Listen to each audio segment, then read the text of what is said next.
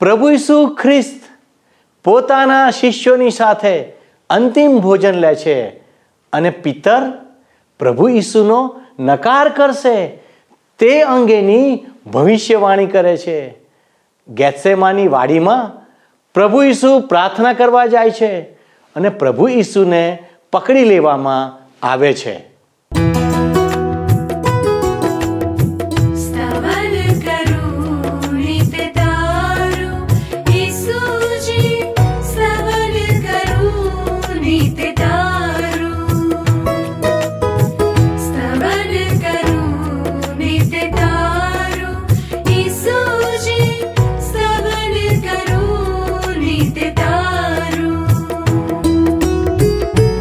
आज सवारे साध श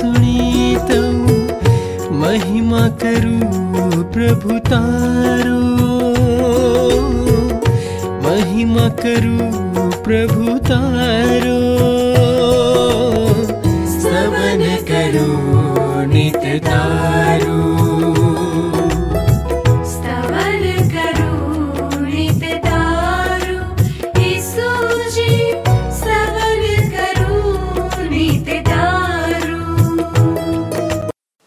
વહાલા દર્શક મિત્રો, આપને પ્રભુ ઈસુ ખ્રિસ્તના પવિત્ર નામમાં પ્રેમી સલામ. હું સર્વ દર્શકોનો સ્તવન બાઇબલ અભ્યાસ કાર્યક્રમમાં સ્વાગત કરું છું. હું વિશ્વાસ રાખું છું કે ગત બાઇબલ અભ્યાસ દ્વારા ચોક્કસ તમને તમારા આત્મિક જીવનમાં લાભ થયો હશે. હું મારા નવા દર્શકોને જણાવવા માગું છું કે આ દિવસો દરમિયાન અમે માથીની સુવાર્તાનો અભ્યાસ કરી રહ્યા છીએ. આજે આપણે પ્રભુ ઈસુ પોતાના શિષ્યો સાથે અંતિમ ભોજન લે છે. પિત્તર પ્રભુ ઈસુનો નકાર કરશે તે અંગેની ભવિષ્યવાણી. ગેસેમાની વાડીમાં પ્રભુ ઈસુની પ્રાર્થના તથા પ્રભુ ઈસુને પકડી લેવામાં આવ્યા તે વિશે જોઈશું. આજે આપણે માથીની લખેલી સુવાર્તા તેના છવ્વીસમાં અધ્યાયની સત્તરમી કલમથી લઈને છપ્પનમી કલમ સુધી શીખવાનો પ્રયત્ન કરીશું. માથ્ય અનુસાર શુભ સંદેશના છવ્વીસમાં અધ્યાયની સત્તરથી ઓગણીસ કલમોમાં છેલ્લું ભોજન. એ શીર્ષક નીચે લખવામાં આવ્યું છે કે ખમીર વગરની રોટલીના પર્વના પ્રથમ દિવસે શિષ્યોએ ઈસુની પાસે આવીને પૂછ્યું, તમારે માટે પાસખાનું ભોજન અમે કયા સ્થળે તૈયાર કરીએ? ઈસુએ જવાબ આપ્યો, શહેરમાં એક માણસની પાસે જાઓ અને તેને કહો, ઉપદેશકે કહ્યું છે કે મારો સમય પાકી ચૂક્યો છે. હું અને મારા શિષ્યો તમારા ઘેર પાસખાનું પર્વ પાળીશું. શિષ્યો ઈસુની આજ્ઞા પ્રમાણે ગયા અને પાસખાનું ભોજન તૈયાર કર્યું. પ્રભુ ઈસુ ખ્રિસ્ત પણ, તમે જુઓ, એક યહૂદી તરીકે ઈશ્વરે ભૂતકાળમાં પોતાની પ્રજાને મિસ્ર દેશની ગુલામીમાંથી અદ્ભુત રીતે છોડાવી હતી. એ પ્રસંગ યાદ કરતા પાસખા પર્વની ઉજવણી કરે છે. પરંતુ અહીંયા માત્ર એ ભૂતકાળની જ યાદ તાજી કરવાની વાત નથી, પરંતુ પ્રભુ ઈસુ ખ્રિસ્ત પોતે પંડે એ રક્ત વેવડાવનાર અને માનવ મુક્તિ માટે બલિદાન થનાર હલવાન છે એ જણાવતા પોતાના શિષ્યોની સાથે એક યાદગીરીને માટે પ્રભુ ભોજનની, પ્રભુની મેજની સ્થાપના કરે છે. આગળ વીસથી બાવીસ કલમો જોઈએ તો લખ્યું છે કે સાંજ પડી ત્યારે ઈસુ તેમના બાર શિષ્યો સાથે જમવા બેઠા. જમતી વખતે ઈસુએ કહ્યું, હું તમને સાચે જ કહું છું કે તમારામાંનો એક મારી ધરપકડ કરાવશે. શિષ્યો બહુ ગમગીન થઈ ગયા અને એક પછી એક ઈસુને પૂછવા લાગ્યા, પ્રભુ, એ હું તો નથી ને? પ્રત્યેક શિષ્ય પોતાની જાતને પૂછી રહ્યો છે કે શું હું એ વ્યક્તિ તો નથી ને કે જે પ્રભુ ઈસુ ખ્રિસ્તને પકડાવી દેશે? હવે આ પ્રસંગ મિત્ર આપણને જણાવે છે કે પ્રત્યેક વ્યક્તિ પ્રભુ ઈસુ ખ્રિસ્તને પકડાવી દેનાર પ્રભુ ઈસુ ખ્રિસ્તને દગો દેનાર વ્યક્તિ છે. શું મિત્ર આપણે આપણા હૃદયને આ માટે તપાસી જોવાની અને સાચી હકીકત શું છે એ શોધી કાઢવાની જરૂર નથી? જીવંત સત્યેશ્વરને આપણે ડગલે ને પગલે પ્રત્યેક મિનિટે અને ક્ષણે પાપ કરીને દગો દઈએ છીએ, પાપ કરીને. આગળ ત્રેવીસથી પચીસ કલમોમાં લખ્યું છે, ઈસુએ જવાબ આપ્યો, જે મારી થાળીમાં રોટલી બોળે છે તે જ મારી ધરપકડ કરાવશે. શાસ્ત્રમાં લખેલું છે તે પ્રમાણે માનવપુત્ર મરણ પામશે, પણ જે માણસ માનવ માનવપુત્રની ધરપકડ કરાવશે તેને હાય હાય, જો તે જન્મ્યો જ ના હોત તો સારું. ત્યારે ધરપકડ કરાવનાર યહુદા બોલી ઉઠ્યો, ગુરુજી, એ હું તો નથી ને? ઈસુએ જવાબ આપ્યો તે જ જવાબ આપી દીધો છે. હવે અહીં મિત્ર એ વાત પ્રત્યે તમારું ધ્યાન. હું દોરવા માગું છું કે યહુદા ઇસ્કારિયોતે પ્રભુ ઈસુ ખ્રિસ્તને પ્રભુ તરીકે નહીં, ગુરુજી તરીકે ઉદ્દેશ્યા. જોયું તમે? જ્યારે બાવીસમી કલમમાં બીજા બધા જ શિષ્યો પ્રભુ ઈસુ ખ્રિસ્તને પ્રભુ તરીકે ઉદ્દેશે છે. બાવીસમી કલમમાં એક પછી એક શિષ્ય ઈસુને પૂછવા લાગ્યા કે પ્રભુ, એ હું તો નથી ને? જ્યારે યહુદાએ પચીસમી કલમમાં જણાવ્યા પ્રમાણે પૂછ્યું, ગુરુજી, એ હું તો નથી ને? જોયું મિત્ર? પૈસો પૈસો યહુદાનો પ્રભુ બની ગયો હતો. માન, મોભો, કીર્તિ એ એનો પરમેશ્વર હતો ને એટલે જે પ્રભુ ઈસુ ખ્રિસ્તને પ્રભુ તરીકે નહીં, પણ ગુરુજી તરીકે કહેશે અને તમે જુઓ, પ્રભુ ઈસુ ખ્રિસ્ત પાસેથી એને ઘણું બધું શિક્ષણ મળ્યું હતું, ગુરુ તરીકે. પણ એણે એના જીવનમાં એ શિક્ષણ લગીરે ઉતરવા દીધું નહોતું, સહેજ પણ નહીં.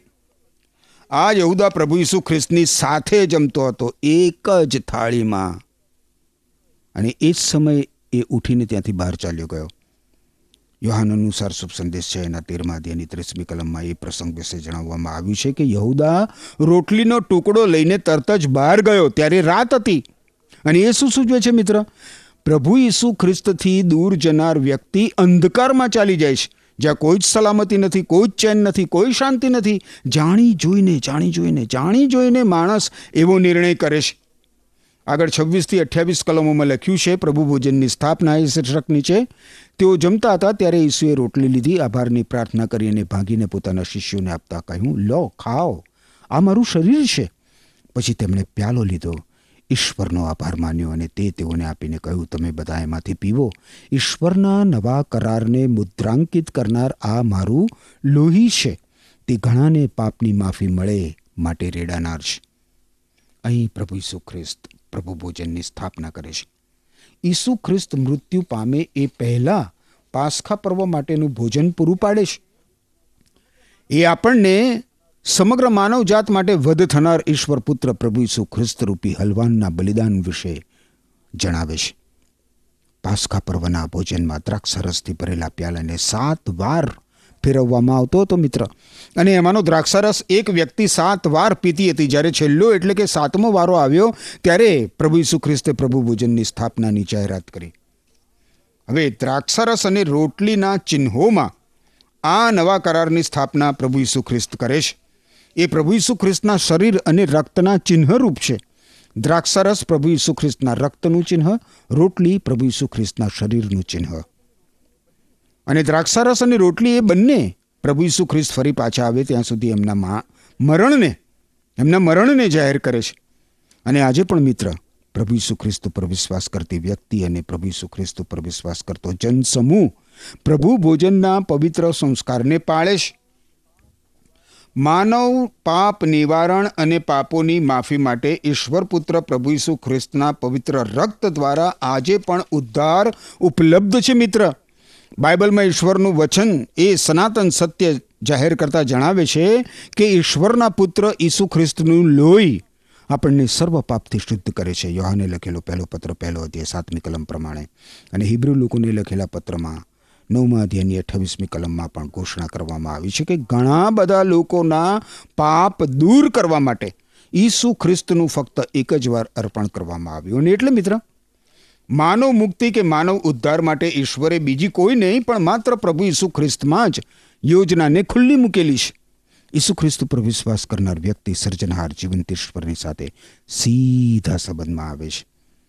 હવે આપણે ઓગણત્રીસ અને ત્રીસ કલમો જોઈએ તો લખ્યું છે, પ્રભુ ઈસુ ખ્રિસ્ત કહે છે આ પ્રમાણે હું તમને કહું છું જ્યાં સુધી મારા ઈશ્વર પિતાના રાજમાં નવો આસવ હું નહીં પીઉં, ત્યાં સુધી હું દ્રાક્ષનો આસવ પીવાનો નથી.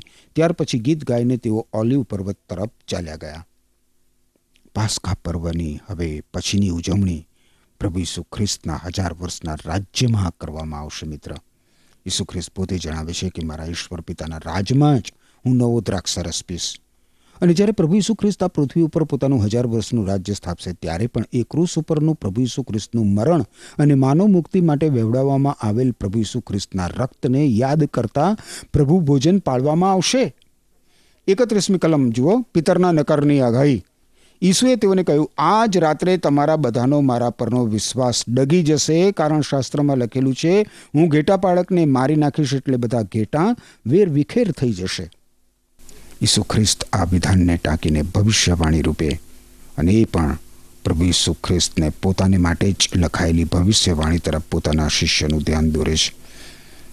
બાઇબલમાં જૂના કરારના વિભાગમાં જખારિયા સંદેશવાકના પુસ્તકના તેરમા અધ્યાયની સાતમી કલમમાં એવી ભવિષ્યવાણી એટલે કે પ્રભુ ઈસુ ખ્રિસ્તના સમયથી આશરે પાંચસો વર્ષ પહેલાં ઉચ્ચારવામાં આવેલી ભવિષ્યવાણી જણાવવામાં આવી છે.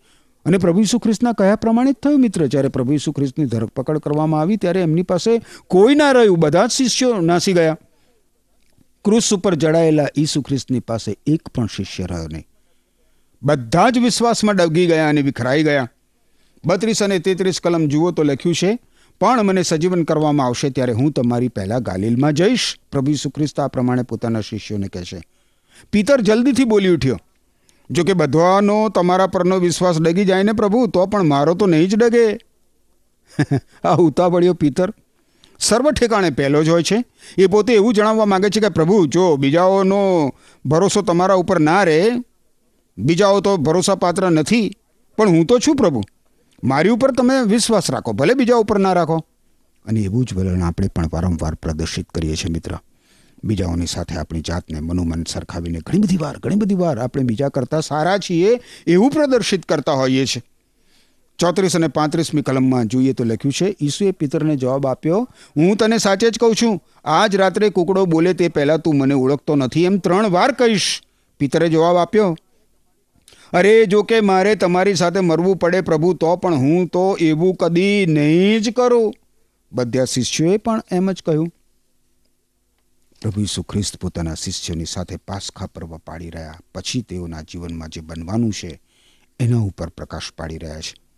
પહેલી બાબત એ છે કે એ લોકો બધા જ વિશ્વાસમાં ડગી જશે, એકત્રીસમી કલમ પ્રમાણે. અને બીજી બાબત એ છે કે પિતર વહેલી પ્રભાતે કુકડો બોલે તે અગાઉ ત્રણ વખત પ્રભુ ઈસુ ખ્રિસ્તનો નકાર કરશે.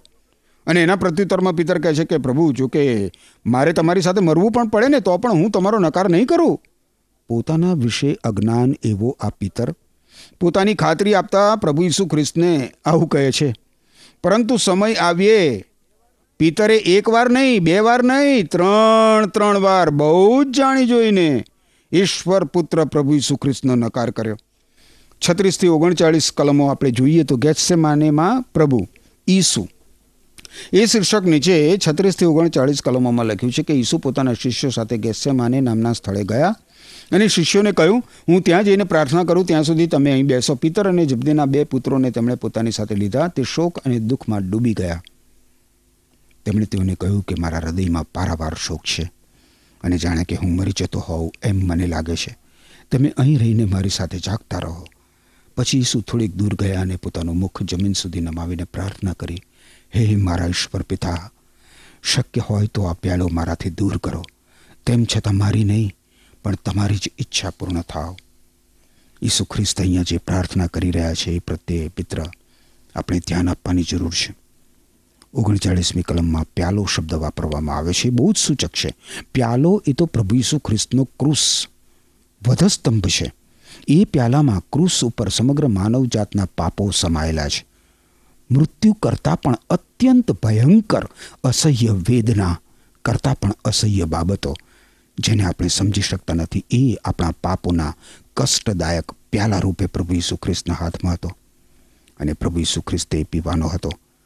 અત્યંત પવિત્ર, નિર્દોષ પાપ વગરના પ્રભુ ઈસુ ખ્રિસ્તને આપણે માટે પાપરૂપ ગણવામાં આવ્યા, મિત્ર. પાપી ગણવામાં આવ્યા. ઈશ્વર પુત્ર પ્રભુ ઈસુ ખ્રિસ્ત જેમનો જન્મ ઈશ્વર પવિત્ર આત્મા દ્વારા થયો હતો, જેમના સ્વભાવમાં પણ પાપ નહોતું. એવા સંપૂર્ણ પાપ રહિત પ્રભુ ઈસુ ખ્રિસ્તે મારા અને તમારા એ પ્રથમ પુરુષથી માંડીને દુનિયાની છેલ્લી વ્યક્તિના પાપોનો કડવો પ્યાલો કેવી રીતે પીધો હશે મિત્ર? કેવી રીતે પીધો હશે? પણ એ હકીકત છે મિત્ર. અને એ પ્યાલો પીવો એટલો સહેજ કે સહેલો નહોતો. ક્રુસ ઉપર પ્રભુ ઈસુ ખ્રિસ્તે આ દુનિયાની પ્રત્યેક વ્યક્તિના બધા જ પાપો વાસ્તવિક રીતે પોતાના ઉપર લીધા અને એની શિક્ષા સહન કરી.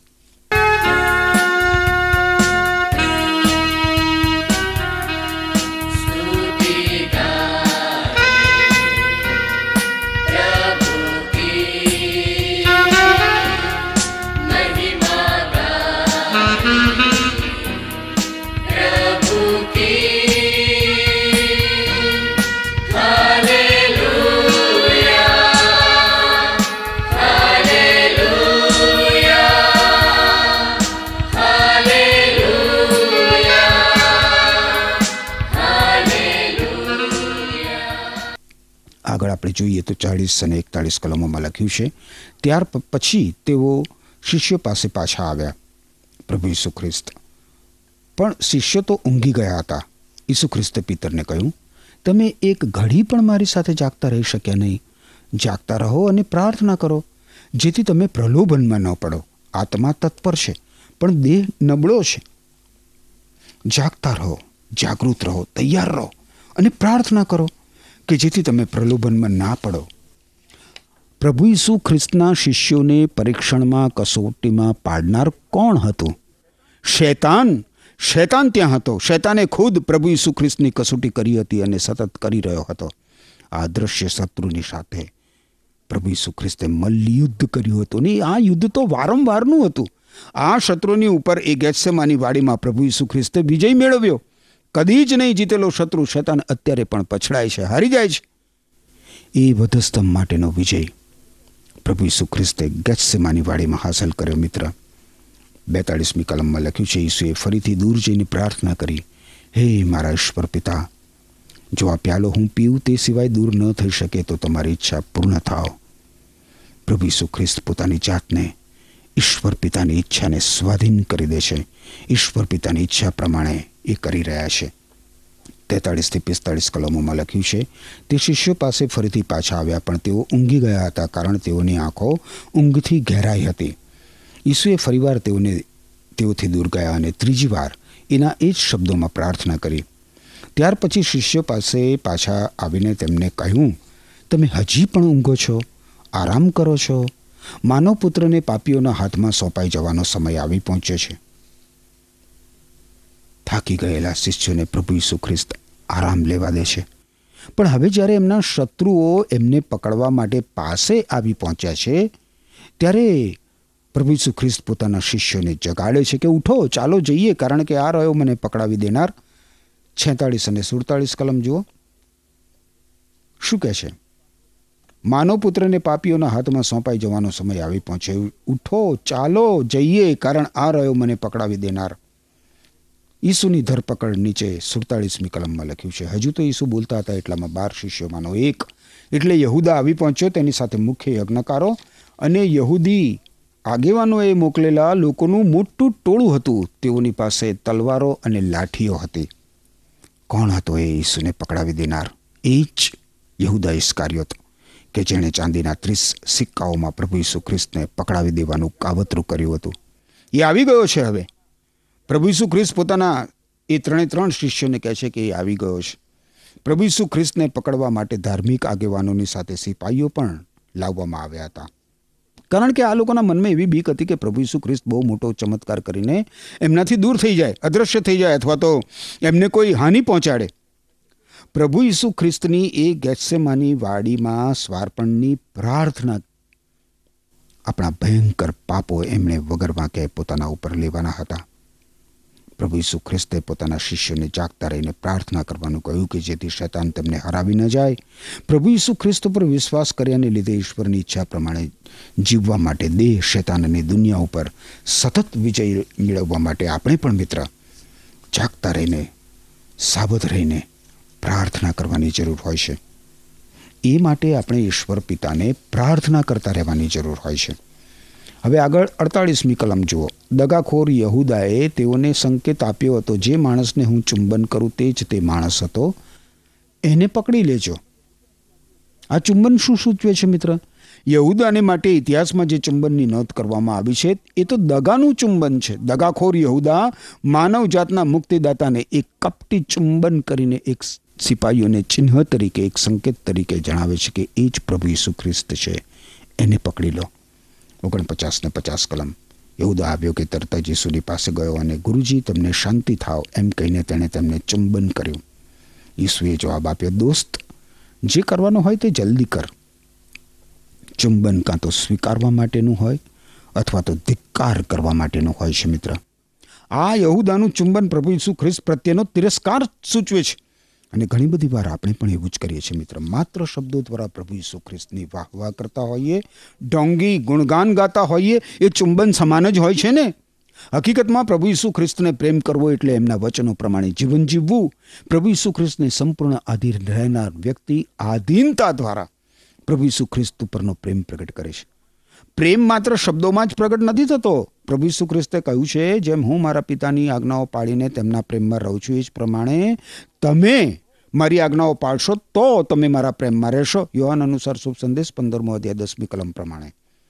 ઈસુ ખ્રિસ્ત પર વિશ્વાસ કરનાર વ્યક્તિમાં ઈશ્વર પવિત્ર આત્મા પોતે વાસ કરે છે અને ઈશ્વર પવિત્ર આત્મા પોતાના પ્રેમાળ સ્વભાવથી વ્યક્તિને ભરપૂર કરે છે. સહજ રીતે પોતાની રીતે સ્વપ્રયત્નથી આપણે બીજા લોકોને પ્રેમ કરી શકતા નથી. પરંતુ પ્રભુ ઈસુ ખ્રિસ્તનો પ્રેમ પ્રાપ્ત કર્યા બાદ ઈશ્વર પિતાની અધીનતામાં રહેવાથી આપણે બીજા લોકોને પ્રેમ કરી શકીએ છીએ મિત્ર. હવે એકાવનમી કલમ જુઓ. શું લખ્યું છે? પછી લોકોએ આવીને ઈસુની ધરપકડ કરી. ઈસુની સાથે જેઓ હતા તેઓમાંના એકે પોતાની તલવાર કાઢીને મુખ્ય યજ્ઞકારના નોકરનો કાન કાપી નાખ્યો. ઈસુની સાથે જેવો હતા કોણ? પ્રભુ ઈસુ ખ્રિસ્તના શિષ્ય. અને આ અગિયાર શિષ્યોમાંનો એક સિમોન પિતર પોતાની તલવાર કાઢીને યજ્ઞકારના નોકરનો એક કાન ઉડાવી દે છે. આ માછીમાર પિતર સ્વભાવે બહુ જ ઉતાવળો. બધી બાબતમાં પહેલ કરનારો. એ કાપવા ગયો તો ગળું, પણ કપાઈ ગયો કાન. તલવાર ચલાવવાનું કામ એનું નહોતું. પ્રભુ ઈસુ ખ્રિસ્તે પણ એને એવો કોઈ આદેશ આપ્યો નહોતો? પ્રભુ ઈસુ ખ્રિસ્ત તો માફી આપનાર અને વ્યક્તિને પશ્ચાતાપ કરવાની છેલ્લી હદ સુધી. એનો છેલ્લો શ્વાસ નીકળી જાય નહીં ને ત્યાં સુધી તક આપનાર એવા ઈશ્વર છે. પ્રેમના ઈશ્વર. માફી આપનાર ઈશ્વર. બાવન અને ત્રેપન કલમોમાં લખ્યું છે, ત્યારે ઈસુએ તેને કહ્યું, પિતરને, તારી તલવાર તેની જગ્યાએ પાછી મૂક, કારણ જે તલવાર ચલાવે છે તે તલવારથી જ માર્યો જશે. શું તને ખબર નથી કે જો હું મારા ઈશ્વર પિતાની મદદ માગું તો તેઓ તરત જ દૂતોના સૈન્યની બહારથી પણ વધારે ટુકડીઓ મોકલી આપશે? ઈસુ ખ્રિસ્ત એ બાવરા ઉતાવળિયા પિતરને ધમકાવે છે કે તારી તલવાર પાછી મ્યાનમાં મૂકી દે. મારે તારી મદદની કોઈ જરૂર નથી. જો મારે મદદની જરૂર જ હોય તો ઈશ્વર પિતા મારા માટે દૂતોની બાર બાર ફોજ મોકલી આપે. માનવ મુક્તિને માટે અને સમગ્ર માનવજાતના પાપ નિવારણ માટે પ્રભુ ઈસુ ખ્રિસ્ત ક્રુસ પર મૃત્યુ પામવાના છે. એ હકીકત પિતર સમજી શકતો નથી. ઈસુ ખ્રિસ્ત જે હેતુ માટે આ પૃથ્વી ઉપર આવ્યા હતા, એ પરિપૂર્ણ થાય એ માટે એ પોતાના શિષ્ય પિતરને ખોટું કરતા રોકે છે. હવે આપણે ચોપન અને પંચાવનમી કલમ જોઈએ. માથે અનુસાર શુભ સંદેશ છવ્વીસમો અધ્યાય. લખ્યું છે પણ જો તેમ કરવામાં આવે તો શાસ્ત્રમાં આ રીતે એ બનવું જોઈએ તેમ લખવામાં આવ્યું છે. તે કેવી રીતે પરિપૂર્ણ થાય? ત્યાર પછી ઈસુએ લોકોને કહ્યું, જેમ કોઈ ગુંડાને પકડવા તલવાર અને લાઠીઓ લઈને જાય, તેમ તમે મને પકડવા આવ્યા છો? અરે, દિન પ્રતિદિન મંદિરમાં હું શિક્ષણ આપતો હતો, પણ ત્યારે તમે મારી ધરપકડ કરી નહીં. પ્રભુ ઈસુ ખ્રિસ્તની ધરપકડ થશે એ માટેની પણ ભવિષ્યવાણી ઈશ્વરે જ પોતાના સંદેશવાહક દ્વારા જૂના કરારના વિભાગમાં જાહેર કરી હતી મિત્રને. એ મુજબ જ પ્રભુ ઈસુ ખ્રિસ્ત ઈશ્વર પિતાની ઈચ્છાને આધીન થાય છે. હવે પંચાવનમી કલમમાં જણાવ્યા પ્રમાણે પ્રભુ ઈસુ ખ્રિસ્ત કહે છે કે જે સમયે ઈશ્વરે મારા માટે મુકરાર કર્યો હતો, એ સમય આવી ગયો છે. આપણા જીવનમાં પણ મિત્ર પ્રતિકૂળ સંજોગો ઊભા થાય છે.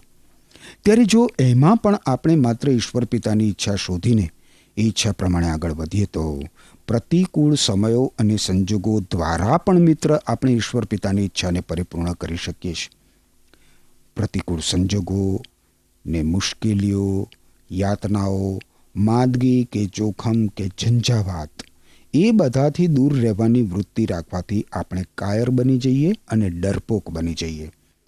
પરિસ્થિતિ કે સંજોગોથી ડરી જવાને બદલે મિત્ર, આપણે પરિસ્થિતિ અને સંજોગોની ઉપર બિરાજમાન ઈશ્વર પિતાની સામે જોવાની જરૂર હોય છે અને ઈશ્વર પિતા ઉપર જ વિશ્વાસ રાખવાની જરૂર હોય છે. જ્યારે જ્યારે જીવનમાં મુશ્કેલીઓ આવે ત્યારે વારું હવે આગળ આપણે છપ્પનમી કલમ જોઈએ. માથે અનુસાર શુભ સંદેશ છવ્વીસમો અધ્યાય. છપ્પનમી કલમમાં લખ્યું છે, પ્રભુ ઈસુ ખ્રિસ્ત આ પ્રમાણે કહે છે કે શાસ્ત્રમાં સંદેશ વાહકોએ જે લખેલું છે તે પરિપૂર્ણ થાય માટે આ બન્યું. ત્યાર પછી બધા શિષ્યો તેમને મૂકીને ભાગી ગયા. એક પછી એક પ્રસંગ દ્વારા પ્રભુ ઈસુ ખ્રિસ્ત માટેની અગાઉથી જાહેર કરવામાં આવેલી ભવિષ્યવાણીઓ આપણને પરિપૂર્ણ થતી જોવા મળે છે, મિત્ર. પ્રભુ ઈસુ ખ્રિસ્ત જ્યારે ધરપકડ થાય છે, ત્યારે એમના શિષ્યો, તમે જુઓ, એમને મૂકીને નાસી જાય છે. અને એ વિશેની ભવિષ્યવાણી પણ પરિપૂર્ણ થઈ. ક્યાં ગયો એ પિતર? ક્યાં ગયા પેલા અન્ય શિષ્ય? કે જે બધા પ્રભુ ઈસુ ખ્રિસ્તને માટે મરી જવાની ખાતરી આપવા લાગ્યા હતા? સમય આવીએ, આપણે પણ આપણો પાપી સ્વભાવ પ્રગટ કરીએ છીએ મિત્ર. પરિસ્થિતિ બદલાતા આપણે કોણ છીએ એ જાહેર થઈ જ જાય છે. અને એટલે આપણે સતત પોતાની જાતને ઈશ્વર પિતાની આધીનતામાં રાખીને ઈશ્વર પિતાની અસીમ કૃપાનો અને દયાનો અનુભવ કરતાં કરતાં ઈશ્વરને પ્રસન્ન કર. એવું જીવન જીવવું જોઈએ. પ્રભુ ઈસુ ખ્રિસ્ત પૃથ્વી ઉપર એટલા માટે આવ્યા હતા મિત્ર કે પ્રભુ ઈસુ ખ્રિસ્ત આપણા માટે ત્રાસદાયક પીડાકારક મૃત્યુ પામે એ આત્મિક માનસિક શારીરિક પીડા દ્વારા પ્રભુ ઈસુ ખ્રિસ્તે સમગ્ર માનવજાતનો પાપ વિરુદ્ધનો દંડ ભરપાઈ કરી દીધો કારણ કે મિત્ર હું કે તમે અથવા પૃથ્વી ઉપરની બીજી કોઈ પણ વ્યક્તિ કદી જ સ્વપ્રયત્નથી અથવા બીજાને માટે પણ પાપનો દોષ દૂર કરી શકે એમ છે જ નહીં પણ ઈશ્વરે માનવ મુક્તિ માટે પોતાના પુત્ર પ્રભુ ઈસુ ખ્રિસ્તને નિર્માણ કર્યા અને તમારા માટે, મારા માટે પ્રભુ ઈસુ ખ્રિસ્ત સંપૂર્ણ રીતે ઈશ્વર પિતાને અધીન થયા. ઈશ્વરના પવિત્ર વચનોમાંથી એ જ અદ્ભુત દિવ્ય પ્રકાશ આપણને મળ્યો છે. પ્રભુ ઈસુ ખ્રિસ્ત આપણા માટે ઈશ્વર પિતાને આધીન થયા. આપણા માટે અપમાનિત થયા. આપણા માટે દુઃખિત થયા. રાજી ખુશીથી ઈશ્વર પ્રભુ ઈસુ ખ્રિસ્તે પોતાના પ્રાણ ક્રુસ ઉપર આપણા માટે ત્યજી દીધા. એ પ્રભુ ઈસુ ખ્રિસ્તના પવિત્ર રક્ત દ્વારા મિત્ર આપણને આપણા પાપોની માફી મળે છે. યોહાનને લખેલા પહેલા પત્રના પહેલા અધ્યાયની સાતમી કલમના ઉત્તરાર્ધમાં લખ્યું છે, ઈશ્વરના પુત્ર ઈસુનું લોહી આપણને સર્વ પાપથી શુદ્ધ કરે છે. શું તમે ઈસુ ખ્રિસ્ત પર વિશ્વાસ કરીને તમારા પાપોની ક્ષમા પ્રાપ્ત કરશો મિત્ર? એમ કરવા માટે ઈશ્વર તમને કૃપા આપો. આમીન. પ્રિય મિત્રો, આજે તમે પ્રભુ ઈસુ ખ્રિસ્તના જીવનના ખૂબ જ અગત્યના સમયનો અભ્યાસ કર્યો છે. હું આશા રાખું છું કે આજે તમે ઈસુ ખ્રિસ્તને ખૂબ જ નજીકથી ઓળખી શક્યા હશો. ઈશ્વર તમારી આ ઓળખાણમાં વધારો કરે ને તમે ઈસુ ખ્રિસ્તના શિક્ષણને સમજીને તમારા જીવનમાં ઉતારી શકો તેવી મારી પ્રાર્થના છે.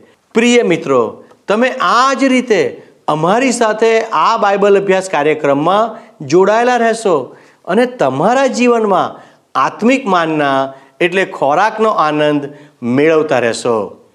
પ્રિય મિત્રો, યાદ રાખશો તમે તમારા મિત્રોને પણ આ કાર્યક્રમ અંગે જાણ કરતા રહેશો. અને મિત્રો, યાદ રાખો કે જો તમે આજે આ પ્રસારણ નિહાળ્યું છે, તો અમને અવશ્ય મિસ કોલ કરશો. ઈશ્વર આપની સંભાળ રાખે ને આપને સારી તંદુરસ્તી પૂરી પાડે એ જ મારી પ્રાર્થના છે. ઈશ્વર આપને આશીષ આપો. આમેન. શું તમને આ કાર્યક્રમ ગમ્યો? અત્યારે જ અમને મિસ કોલ કરો.